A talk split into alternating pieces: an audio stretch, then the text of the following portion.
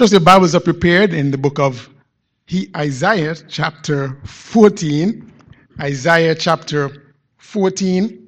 And I'll be reading from verse 12 down to verse number 23. Isaiah chapter 14 and verse number 12. The Bible says, How art thou fallen from heaven, O Lucifer, son of the morning? How art thou cut down to the ground, which didst weaken the nations? For thou hast said in thine heart, I will ascend into heaven. I will exalt my throne above the stars of God. I will sit also upon the mount of the congregation in the sides of the north. I will ascend above the heights of the clouds. I will be like the Most High. Yet thou shalt be brought down to hell, to the sides of the pit. They that see thee shall narrowly look upon thee, and consider thee, saying, Is this the man that made the earth to tremble, that did shake kingdoms, that made the world as a wilderness, and destroyed the cities thereof, that opened not the house of his prisoners? or the kings of the nations, even all of them, lie in glory, even every one in his own house. But thou art cast out of thy grave like an abominable branch, and as the raiment of those that are slain, thrust through with a sword, that go down to the stones of the pit, as a carcass trodden under feet. Thou shalt not be joined with them in burial, because thou hast destroyed thy land and slain thy people. The seed of evildoers shall never be renowned. Prepare slaughter for his children for the iniquities iniquity of their fathers, that they do not rise, nor possess the land, nor fill the face of the world with cities. For I will rise up against them, said the Lord of hosts, and cut off from Babylon their name, and remnant, and son, and nephew, said the Lord. I will also make it a possession for the bittern, and pools of water, and I will sweep it with the besom of destruction, said the Lord of hosts. Let us pray. Father, we thank you so much for being a great and awesome God. We thank you that you are high and lifted up. You're the King of kings and the Lord of lords. We're grateful for this wonderful privilege that we have had to worship you, to magnify your holy name.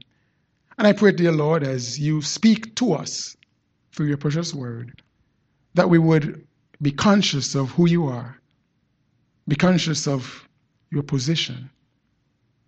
Be conscious of the authority of your word. And I pray that we would apply it to our hearts and lives. We would take heed. We'll be obedient to what you have to say to us. I pray that you will give me the words you'll have me to say this morning. I pray that you would cleanse me of sin, empty me of self, fill me with your precious Holy Spirit. And I pray that if there's someone under the sound of my voice who does not know you as personal Lord and Savior, that that one would accept you today, not put it off, and that every believer would be closer drawn to you. The Lord take full control, have your divine way. May your Holy Spirit work in a mighty way in every heart and in every life. And may we leave from here better than when we came. Thank you once again. Take full control, have your divine way. In Jesus' name I pray. Amen. Thank you so much for standing. You may be seated. Human history has been shaped by wars, conflicts. And the result, oftentimes, of these wars has determined where the borders of countries begin and where they end. It's been fascinating for me as I have looked at history of various wars and have then understood why a border of a country is where it is. It is a result of a war. We are witnessing even now how the war in Ukraine is a war over borders that are being redefined and disputed, even as the war rages on. Wars are often over territory, a disputed area. However, there is a, another war that is currently raging, and this war is not a war over physical landmass. It's not a war over borders, but it is a war that is raging, my friend, for the souls of men. This war is a spiritual war. It is a battle of good versus evil. It's a battle of wrong versus right. And make no mistake about it, there are many casualties that result from this war. But I'm here to say to each and every person who would listen and under the sound of my voice that you don't have to be a casualty of this war. However, in order for this, my friend, not to be the case, it requires that we have an awareness of this war, the cause of this war, the effects of this war, the strategies for success, and the pitfalls that exist. My friend, this is not a war where you and I can afford to be ignorant of what's taking place. We cannot afford to be apathetic. We cannot afford to have a don't care attitude regarding a war and this war that is raging. The results of such a mindset, my friend, they are devastating. As we look around at our world, we see how this war is affecting lives every single day. This war is affecting families, homes, schools, churches, countries, the entire world. And it behooves us all to take it seriously. Last week, I began this series entitled A War is Raging. And my friend, this war, it is raging. It appears as though it has kicked into another gear. I don't want to encourage each and every person to take it seriously. Be astute of what is happening. Be aware of its impact on your life individually and all of us as we are certainly in the middle of a raging war. We began last time and we examined this is a conflict of the ages. This is a, a conflict that, that began even prior to the beginning of time. And my friend, it will continue until the end of time. And we examined some realities that existed before the conflict. And the reason why it is important to examine what took place before, it helps us to understand how we got to where we are. We looked at the involved parties. The parties at the center of this conflict are none other than God Himself, the King of Kings and the Lord of Lords, Lucifer, Satan, God's chief cherub his anointed angel. These are the involved parties. We looked at the initial place. My friend, this is a war that started in heaven, in a perfect place, in a perfect environment, place where there was no sin. But we examined as well that the reason why this war erupted is because God, in his divine wisdom, gave his created beings, by way of the angels, instilled power. That power, my friend, is the power to choose. It's a power that God Himself has also given to humankind. The ability to reject Him or to accept Him. The ability to do what is wrong or the ability to do what is right. These are realities that existed before the conflict. But today I want us to take a look at the reason for the conflict. We understand the realities that existed prior, but what it is that, that really triggered this raging war. I want us to notice in our text today that this war, and make no mistake about it, and pay close attention to it, was initiated by pride. I want you to jot that down.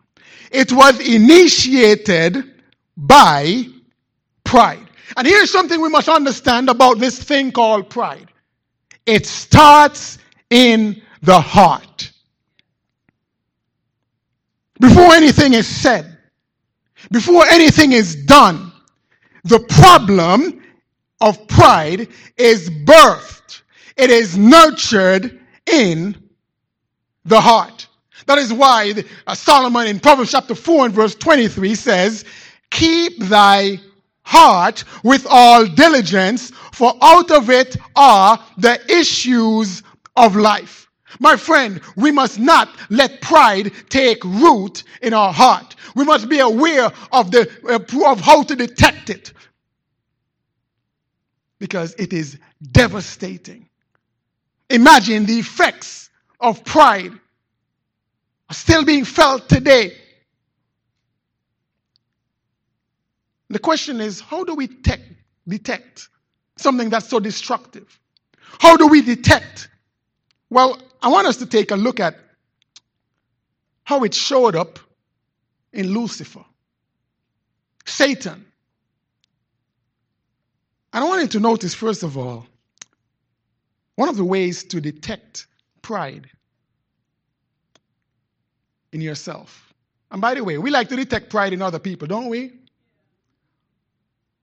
But we ought to first detect it in ourselves because of where it starts, because it starts in where? The heart. Here's how you detect pride it is characterized by devotion to self, an emphasis on me, I, myself. Now look at verse number 13 and this is so clear in these verses. Look at how the Bible speaks of Lucifer, which he mentions in verse number 12. But he says in verse number 13, For thou hast said, Where? In thine heart, I will ascend into heaven. I will exalt my throne above the stars of God. I will sit also upon the mount of the congregation, in the sides of the north. I will ascend in above the heights of the clouds. I will be like the Most High. My friend, pride is characterized by a devotion to self. In other words, it's all about me.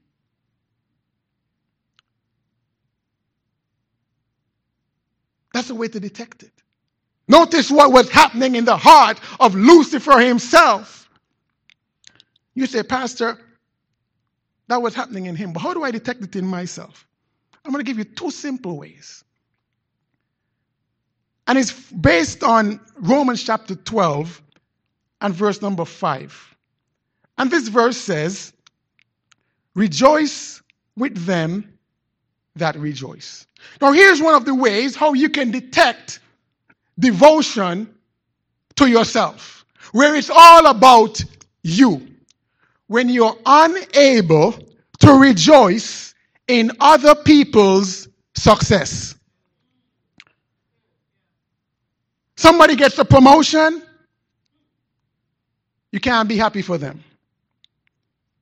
Somebody gets money, you're upset. Now, this is an interesting phenomenon.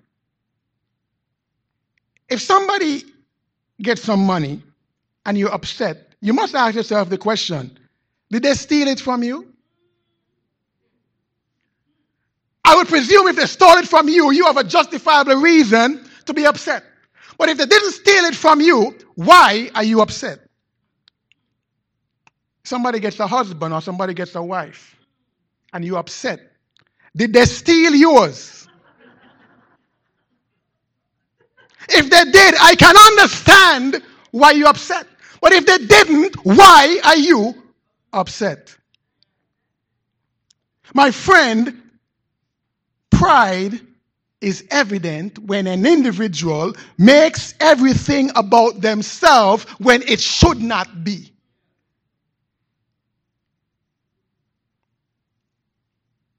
The Bible says, rejoice with them that rejoice.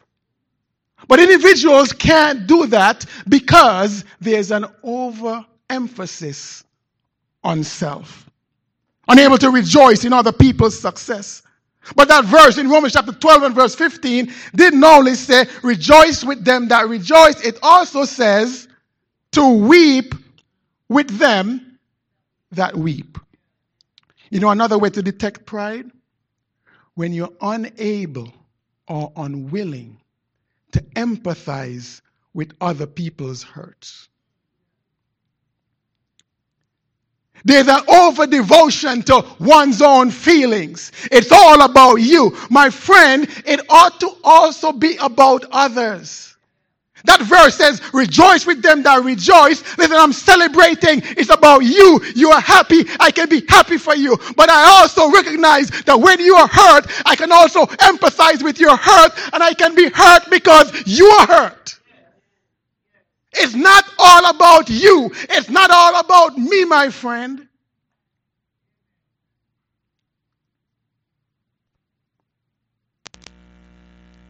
Relationship ought to be about other people.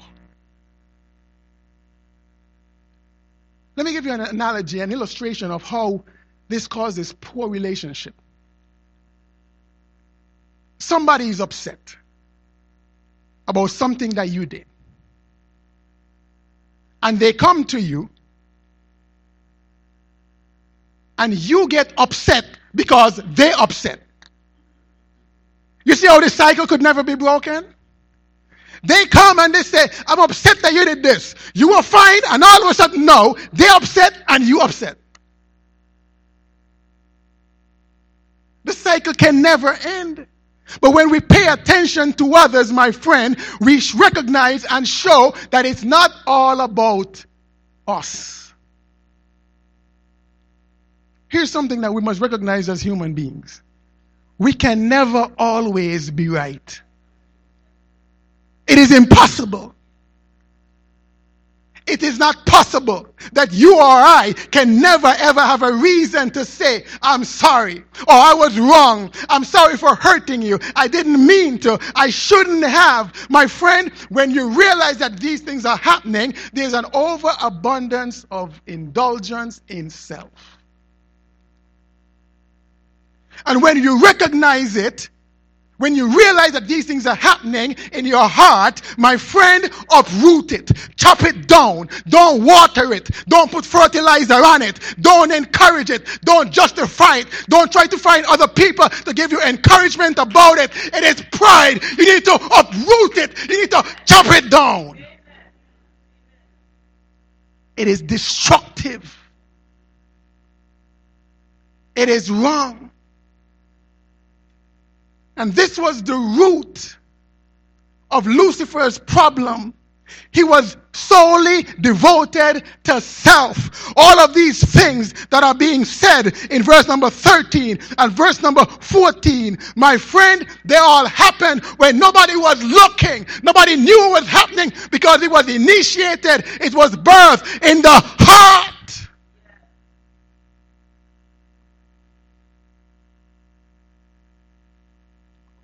We think that things just happen. No, they were brewing in the heart for several years of times. There was devotion to self. But notice something else about Lucifer, which helps us to understand how destructive pride is. There was a devotion to self, but there was a desire for supremacy. Satan wanted the preeminence. Look at verse number 13 and 14 again. Not only the emphasis on self, with this pronoun being mentioned time and time again, I. But look at what he wanted. I will do what?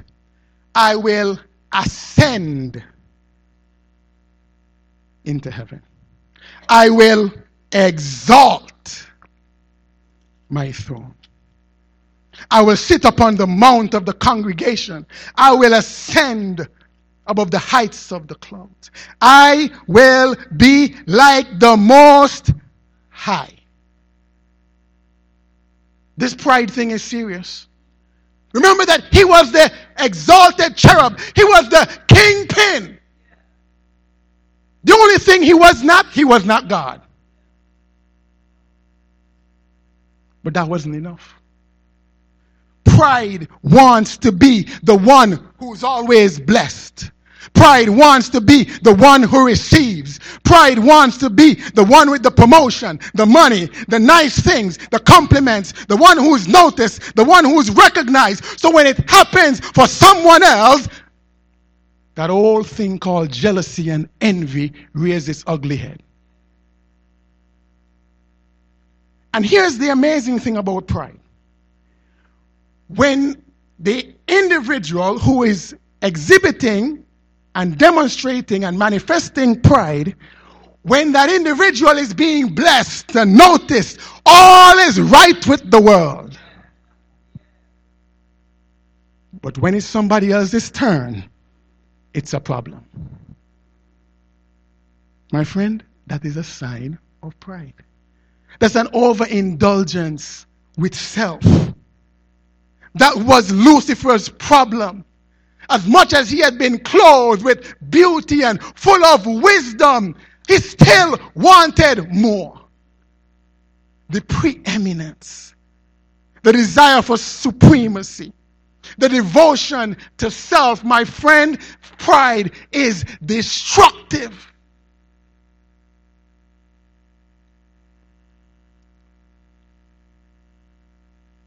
It has this insatiable desire.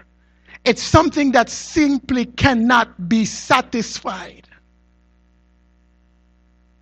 But I want you to notice the third and final thing today as it relates to this matter of pride that was the root of this raging war.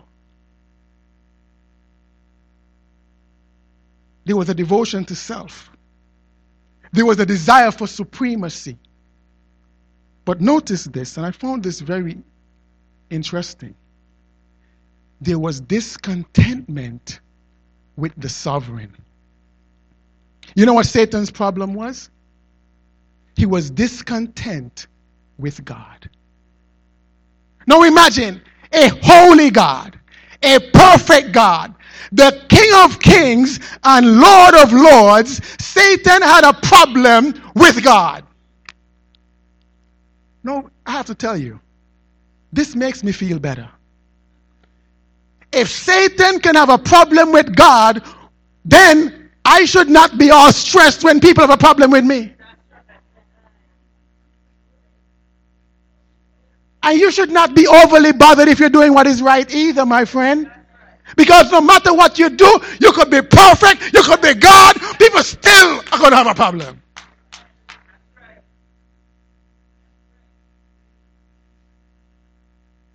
He was already the anointed cherub.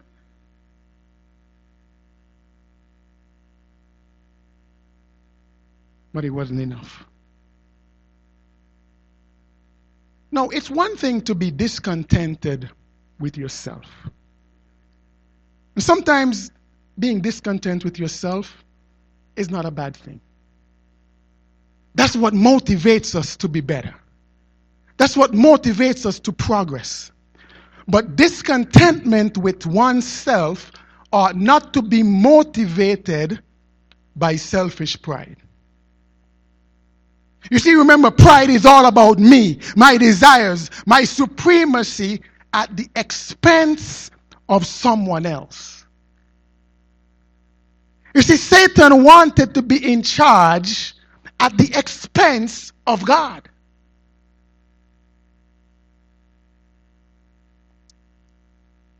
And if you're not happy with where you are, it ought not to be motivated by selfish pride and desires, but it ought to be motivated by a desire to please God, to do His will, and benefit other people.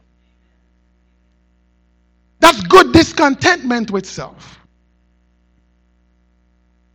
Because the discontentment is not with God, it's because of a desire to please God. But you see, discontentment with God is seen by unhappiness with Him. That He would bless someone else and not me. So you see how that manifests itself? Discontentment with God. Why you would choose to bless them in that way and not me?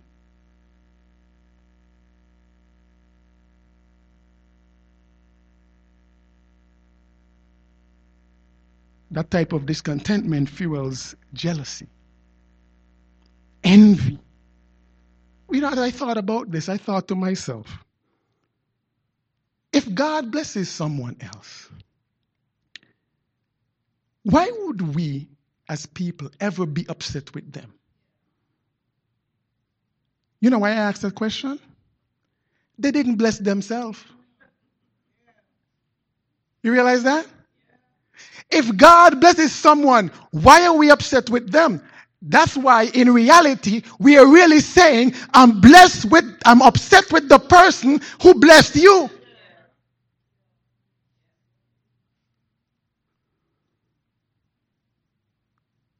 So ultimately, you're taking out your anger on God. My friend,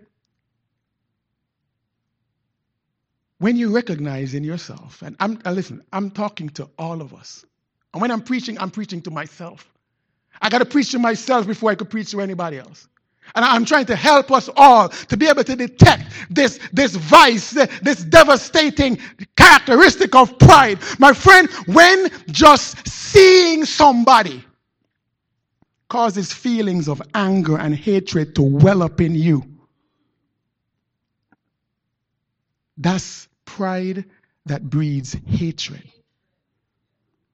You know, we don't ever like to tell or and acknowledge to ourselves that we hate other people. Because we don't want to think that we have that. But my friend, when you see somebody and just seeing them, listen, it irks your spirit. That is pride. And you know what that is? That is hating an image bearer of God. That's someone whom God has said, I've created you in my own image, and you're choosing to hate someone that God created. That's discontentment with God. You notice that all these things start in the heart and they go undetected. But the reality of it is that it is seen by God. And this issue of pride, my friend, it is the foundational trigger for this war that is raging since the beginning of time and will continue until the end of time. Don't take it lightly. Learn to detect it. Be careful to uproot it. Because as we will continue to see, in the weeks ahead that this war that started in the heart of Lucifer was initiated by that simple thing called pride. And I guess it's coincidence that in the middle of this five letter word is that letter I. It's all about self. Devotion to self. And a desire for supremacy. And ultimately, discontentment with the sovereign. let's be careful. Let's be watchful. Let's be driven by a desire to please God. Because the effects of pride, of selfishness, of being consumed only with me, myself, and I, they're devastating. They're destructive. And this MO that triggered this war is the same motivation that Lucifer, Satan himself, uses to cause continual destruction in the lives of people.